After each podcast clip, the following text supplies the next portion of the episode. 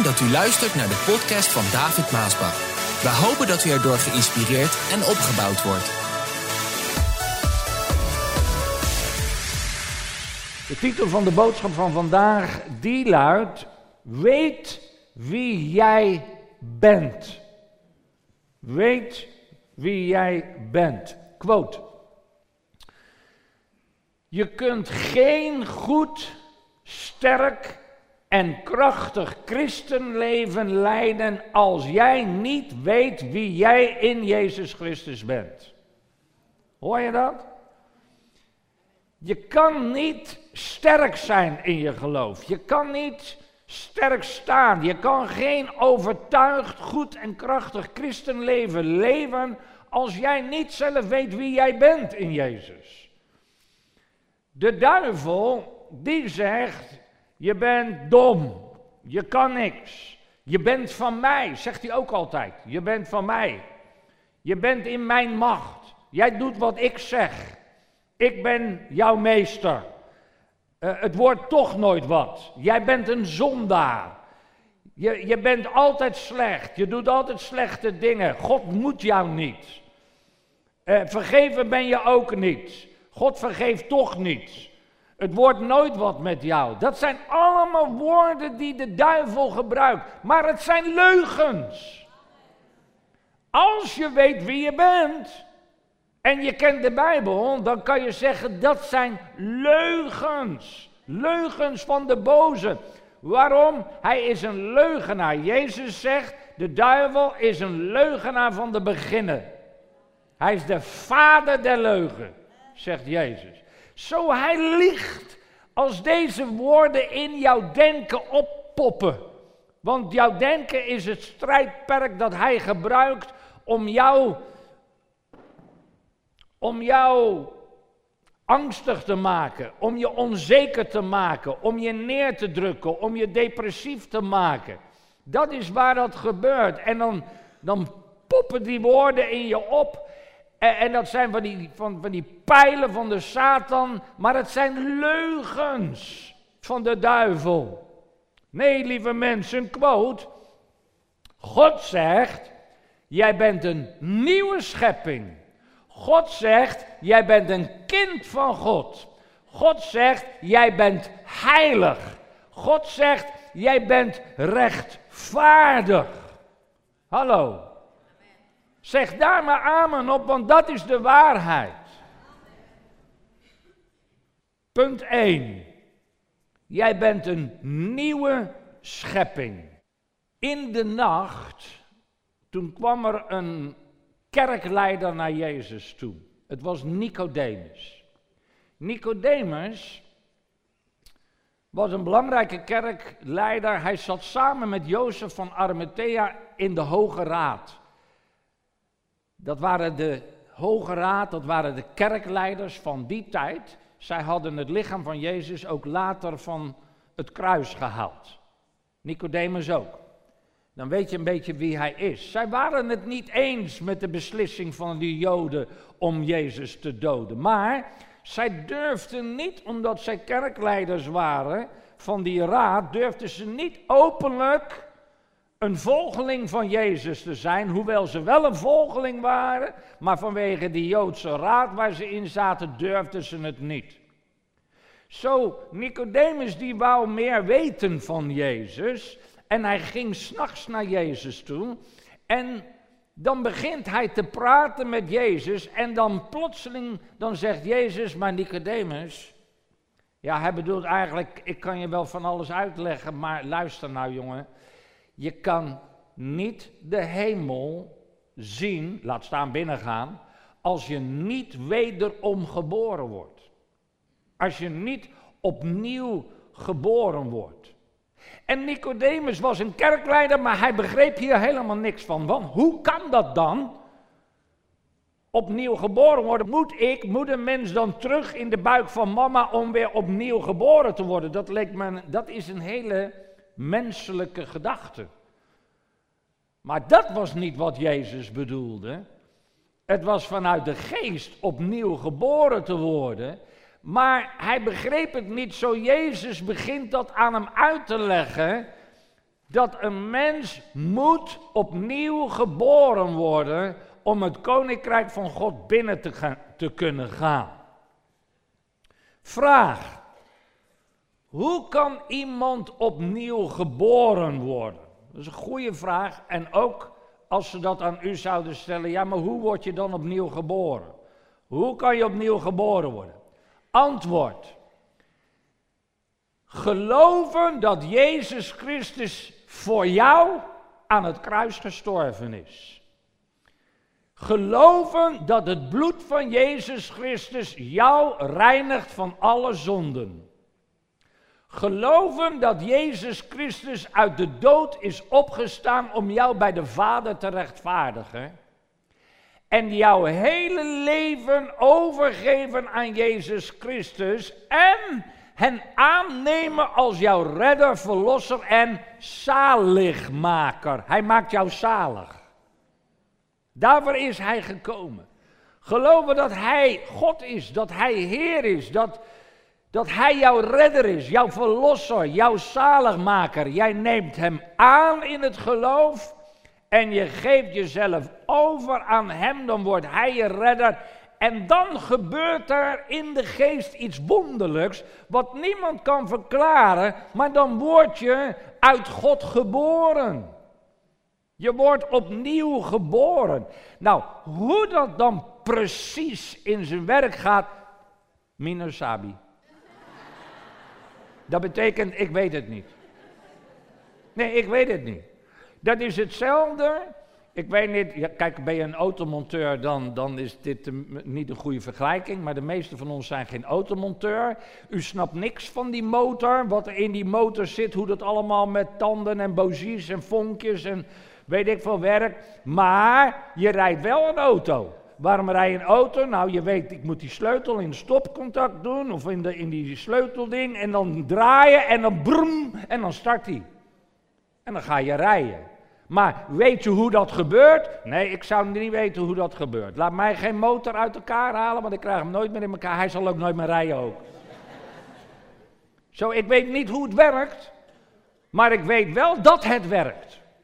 En zo is het ook met de wedergeboren. Ik weet niet hoe het werkt, hoe de geest gods dat doet, maar ik weet wel dat het gebeurt wanneer je gelooft in Jezus en hem aanneemt als je redder en verlosser.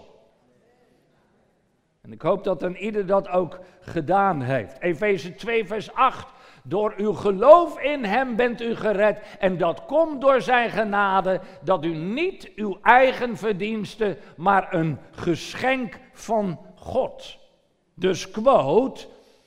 Je wordt niet gered door eigen kracht of goede werken. Je kan niet opnieuw geboren worden door eigen kracht. Je kan niet opnieuw geboren worden door goed te doen, door goede werken. Het is door de genade van God. 2 Korinthe 5 vers 17 zegt zo.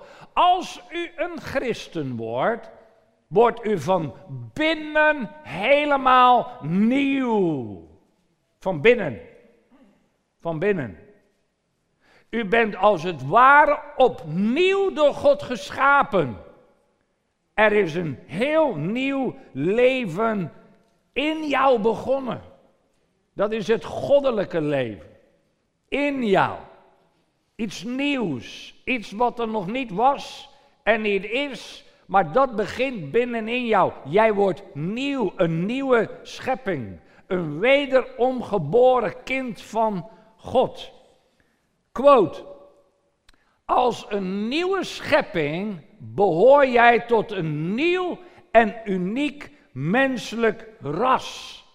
Niet lichamelijk, maar geestelijk. Dit is mooi. Jij hoort tot een nieuw menselijk ras. Het moment dat jij opnieuw geboren wordt, dus dat je Jezus aanneemt, in Hem gaat geloven, jou overgeeft, dan gebeurt er door de geest iets wonderlijks wat niet te verklaren is. Je wordt opnieuw geboren, je wordt uit God geboren. En als dat zo is, word jij dus, behoor jij tot een nieuw menselijk ras. Niet lichamelijk, want lichamelijk verandert er niet veel, tenzij, ja, je moet aan christenen natuurlijk wel zien dat het christenen zijn. En dat bedoel ik eigenlijk door jouw reacties op zaken. Dat als jij natuurlijk uh, ja, in het verkeer of iets dergelijks zit, dat je niet met allemaal vingers uh, boze reacties gaat doen. Hè? Of dat je gaat vloeken of dat je gaat schelden. Want wat dan, dat kan dan niet meer uit dat nieuwe leven komen. Want je wordt anders dat, uh, dat, je reageert anders. En ik denk dat dit een van de redenen is waarop veel mensen in de wereld zeggen: Nou, ik wil geen christen worden.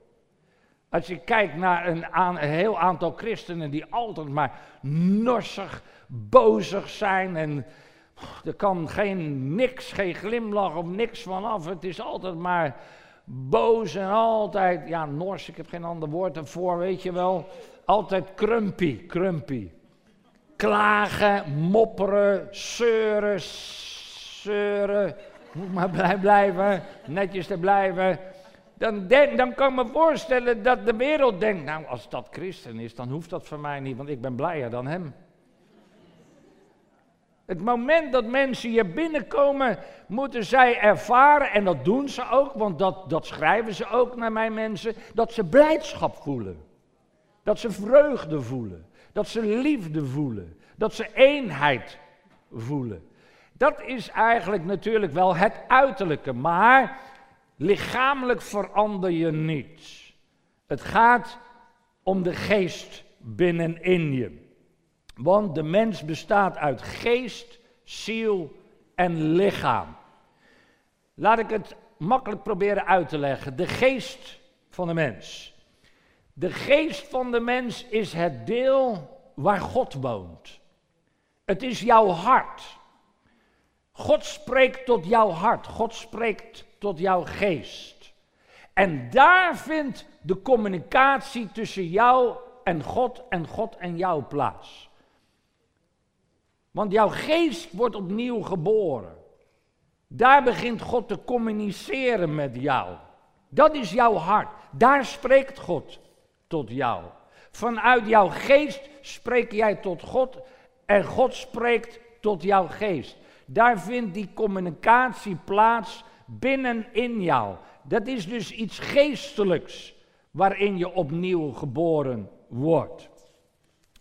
De ziel van de mens. De ziel van de mens is het centrum van jouw persoonlijkheid. Dat, dat ben jij waarin jouw intellect en emoties werken. Ik probeer het dus op een makkelijke manier even uit te leggen hoe geest, ziel en lichaam werkzaam is. Dus jouw geest is het communicatiecentrum, is het centrum binnenin jou. Jouw ziel, dat is waar jouw emoties werkzaam zijn en jouw intellect is. En dan het lichaam, het lichaam van de mens is het tastbare deel. Dat kan je zien, dat kan je voelen. Het is het tastbare deel van wie jij bent. Het is het huis waarin jouw geest en Gods geest woont. Dus God woont binnenin je, zeg je toch? In jou. Het is waar ook jij woont. Jij met jouw geest, God met zijn geest wonen in jouw lichaam. 1 Korinthe 3, vers 16 zegt het zo.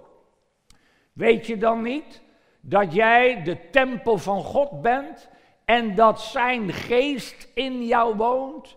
Jij bent een tempel. Jouw lichaam is een tempel, jouw lichaam is een huis, jouw lichaam is een tent. Paulus noemt het een tent. Het is waarin jij woont, met jouw geest. Het is waarin Gods geest woont. Samen in die tempel, in dat lichaam. Quote. Gods aanwezigheid in jou is de grootste en kostbaarste schat die je in je leven kunt hebben. Besef jij dat God in jou woont? Dan moet jij weten wie jij bent in Hem.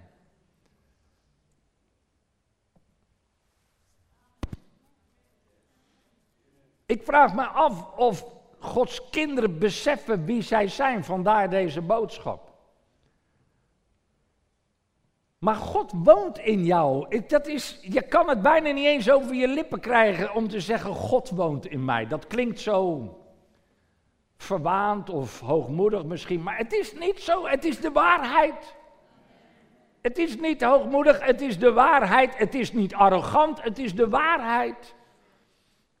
Het kan arrogant klinken, maar ja, het is de waarheid. God woont in mij. Daarom ben ik blij. Daarom ben ik gelukkig. En ik wil niets. Er, er is niets waarin ik hem prijs wil geven. Het is de grootste schat die ik bezit. Het is de grootste schat die ik heb. God woont in mij. Ik ben van Hem. Ik ben niet meer van mezelf. Paulus zegt niet meer ik die leef, maar Christus leeft in mij. Ik, mijn geest, is onderworpen aan Christus. Daar heb ik een andere keer over gesproken. Hoe dat dan werkzaam is. Punt 2. Jij bent een kind van God. Hallo, ja, dat hoor je eigenlijk gelijk te zeggen als ik dat gezegd heb. Dan hoor je eigenlijk gelijk amen te roepen. Jij bent een kind van God. Ik ben een koninklijk kind, door de Vader bemind en zijn oog rust zo teder op mij. Als de dageraad straks gloort, hè, als Jezus komt, en bazuin wordt gehoord, roept hij mij om te staan aan zijn zij. Ik ben een koninklijk kind, door de Vader bemind, en zijn oog zo teder op mij. Als de dageraad straks gloort, het bazuin wordt gehoord, roept hij David. Hallo? Ja, vul je eigen naam maar in. Roept hij mij, want ik ben zijn kind, ik ben opnieuw geboren. Ik hoor tot zijn gezin. Ik ben zijn kind en jij bent een kind van God. Johannes 1, vers 12. Maar allen, iedereen, ook jij, die hem wel aanvaard hebben, er zijn er velen die hem niet aanvaarden. Ook naar allerlei boodschappen. Maar ergens heb jij in jouw leven het evangelie gehoord. En jij hebt hem op dat moment aanvaard als jouw redder, verlosser en zaligmaker. En bij sommigen is dat al heel lang geleden. Hoe lang is dat geleden voor uw mama? Weet je het nog een beetje? 16 jaar, 18 jaar? 16 was U schrijft het in uw boek. Nou, u bent nou 45, dus 16 eraf. Wat maar waar. Deze maand 92 wordt u. Uh, 16 eraf. 82, ja, over de 70 jaar geleden. Maar het is een dag om nooit te vergeten, of een momentum, dat je de boodschap hoorde door iets of door iemand. En dat je daarop in bent gegaan en je hebt toen hem aanvaard als jouw redder en verlosser. Waardoor jij zijn kind bent geworden. Hem die aanvaard hebben en geloven in zijn naam heeft hij recht gegeven, macht gegeven, kinderen van God te worden. Zij worden opnieuw geboren, niet op een natuurlijke wijze of vanuit menselijk verlangen, of omdat een mens dat wil, maar zij zijn uit God geboren. Jij bent uit God geboren. Daarom kan je zeggen dat je zijn kind bent. Quote. Niet iedereen die zich christen noemt en naar de kerk gaat, is een kind van God. Kijk, dat er een miljard, een miljard mensen bidden elke dag onze Vader in de hemel. Nou, dat mag. Het is het mooiste gebed wat, wat, wat de Heer ons geeft. Maar zij noemen hem Vader. Maar als jij niet uit hem geboren bent, dan ben jij niet zijn kind. En dan, als jij zijn kind niet bent, ben, is hij ook niet jouw vader. Is toch logisch? U bent mijn vader niet, broeder Humbriati. Waarom bent u mijn vader niet? Omdat ik ben niet uit u geboren. Jonathan is uw kind. En Jonathan, dat is jouw vader. Waarom is hij je vader? Omdat jij uit hem geboren bent. Logisch toch?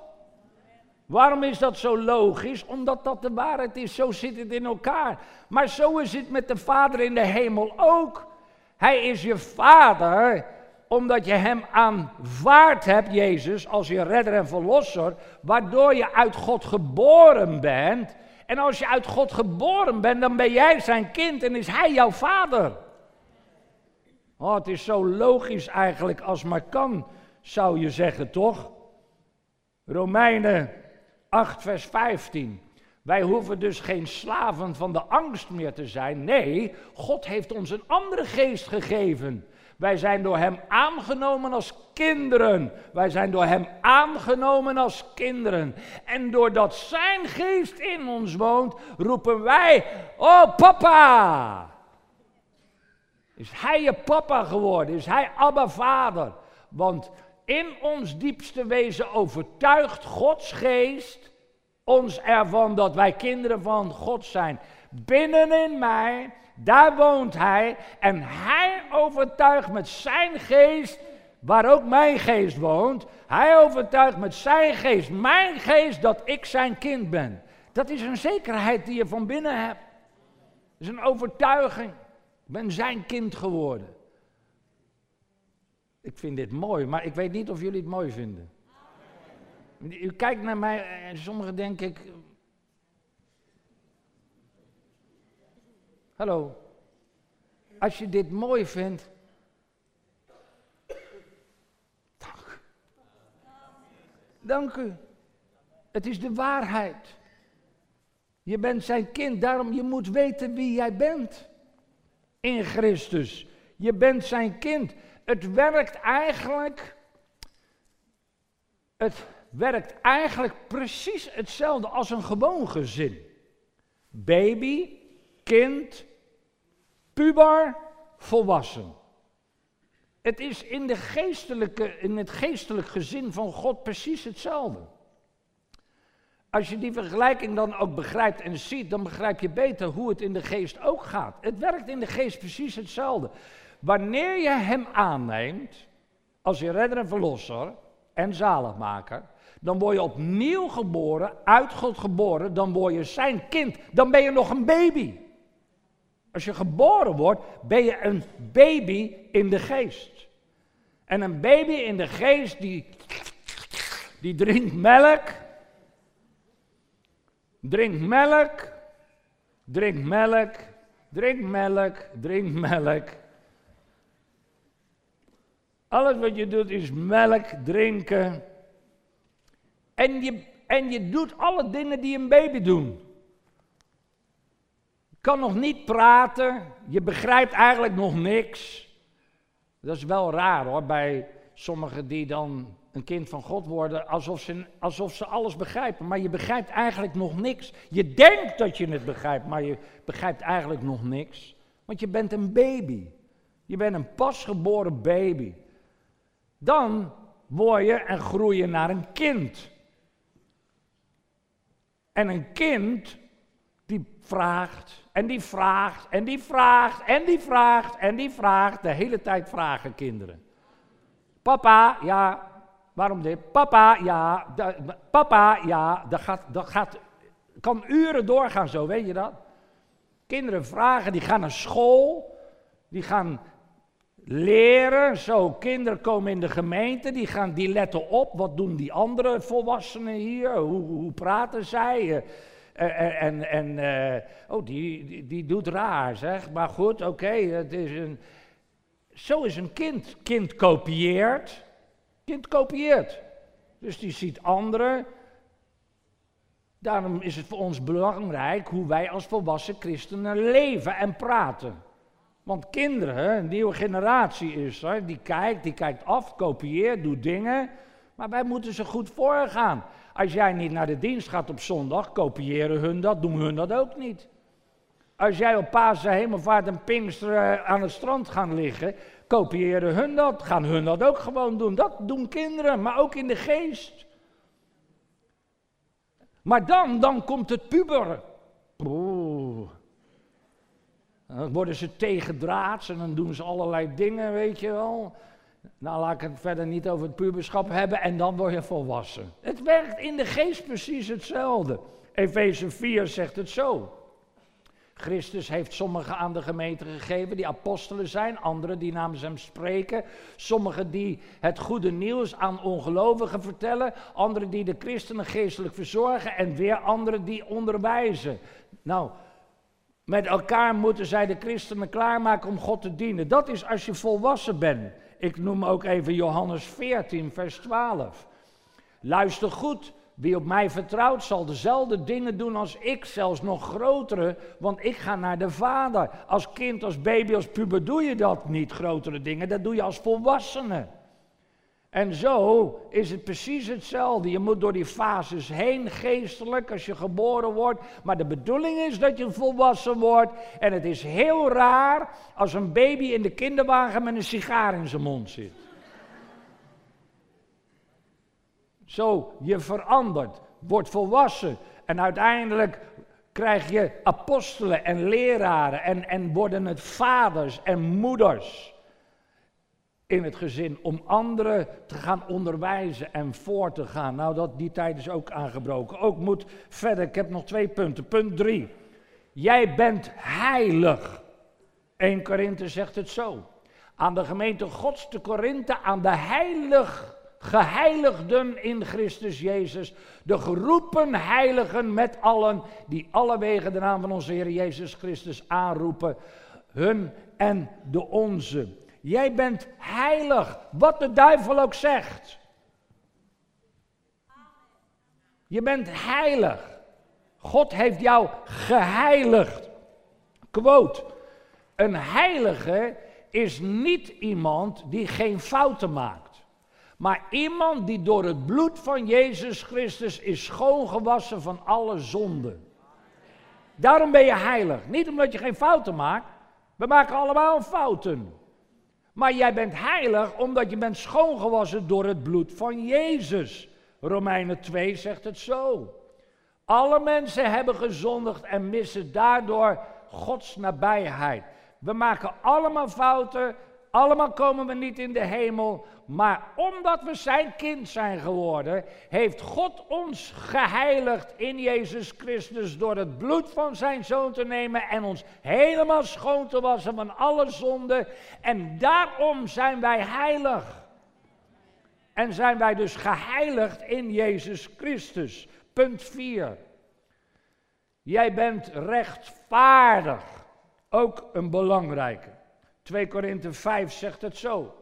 Want God nam Christus, die geen zonde had gedaan, belastte hem met onze zonden. In ruil daarvoor rekent God de rechtvaardigheid van Christus aan ons toe. Wij zijn dus niet alleen heilig, we zijn ook rechtvaardigd. En we zijn gerechtvaardigd. Wie ben jij dan in Jezus? Ik ben rechtvaardig. Quote.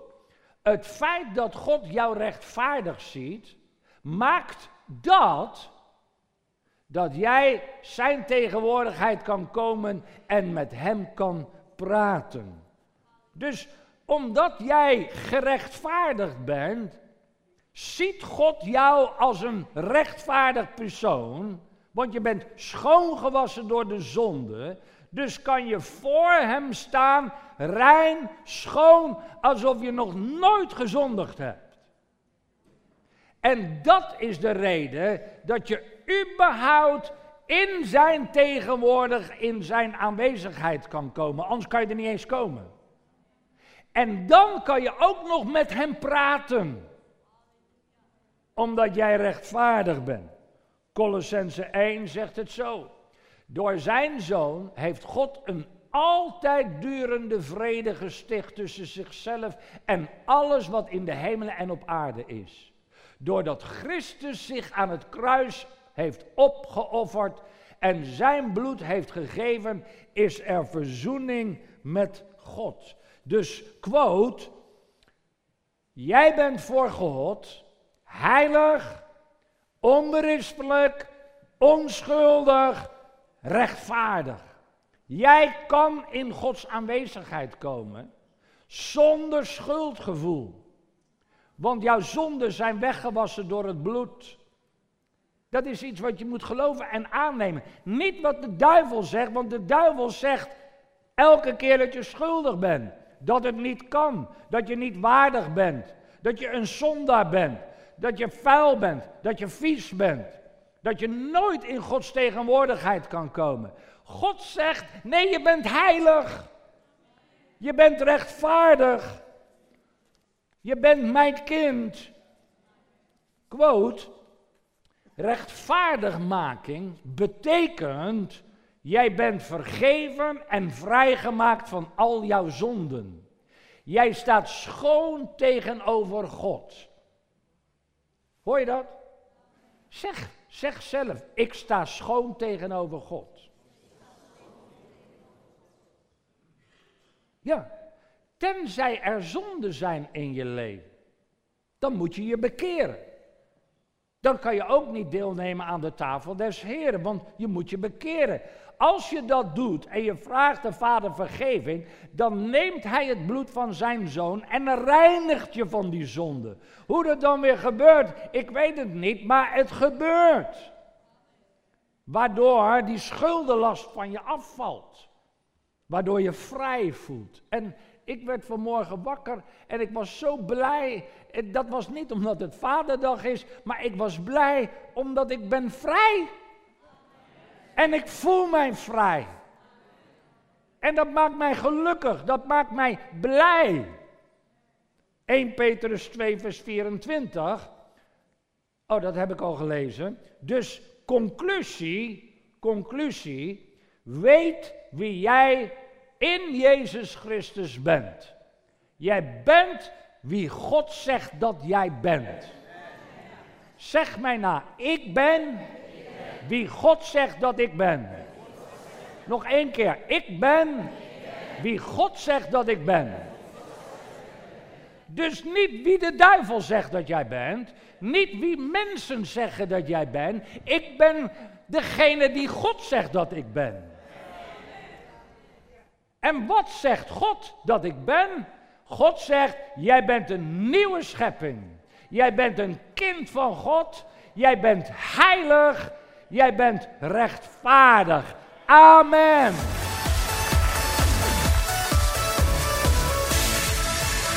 Bedankt voor het luisteren naar deze podcast. Wilt u meer preken beluisteren? Ga dan naar message.maasbachradio.com. Bezoek ook eens onze website www.maasbach.nl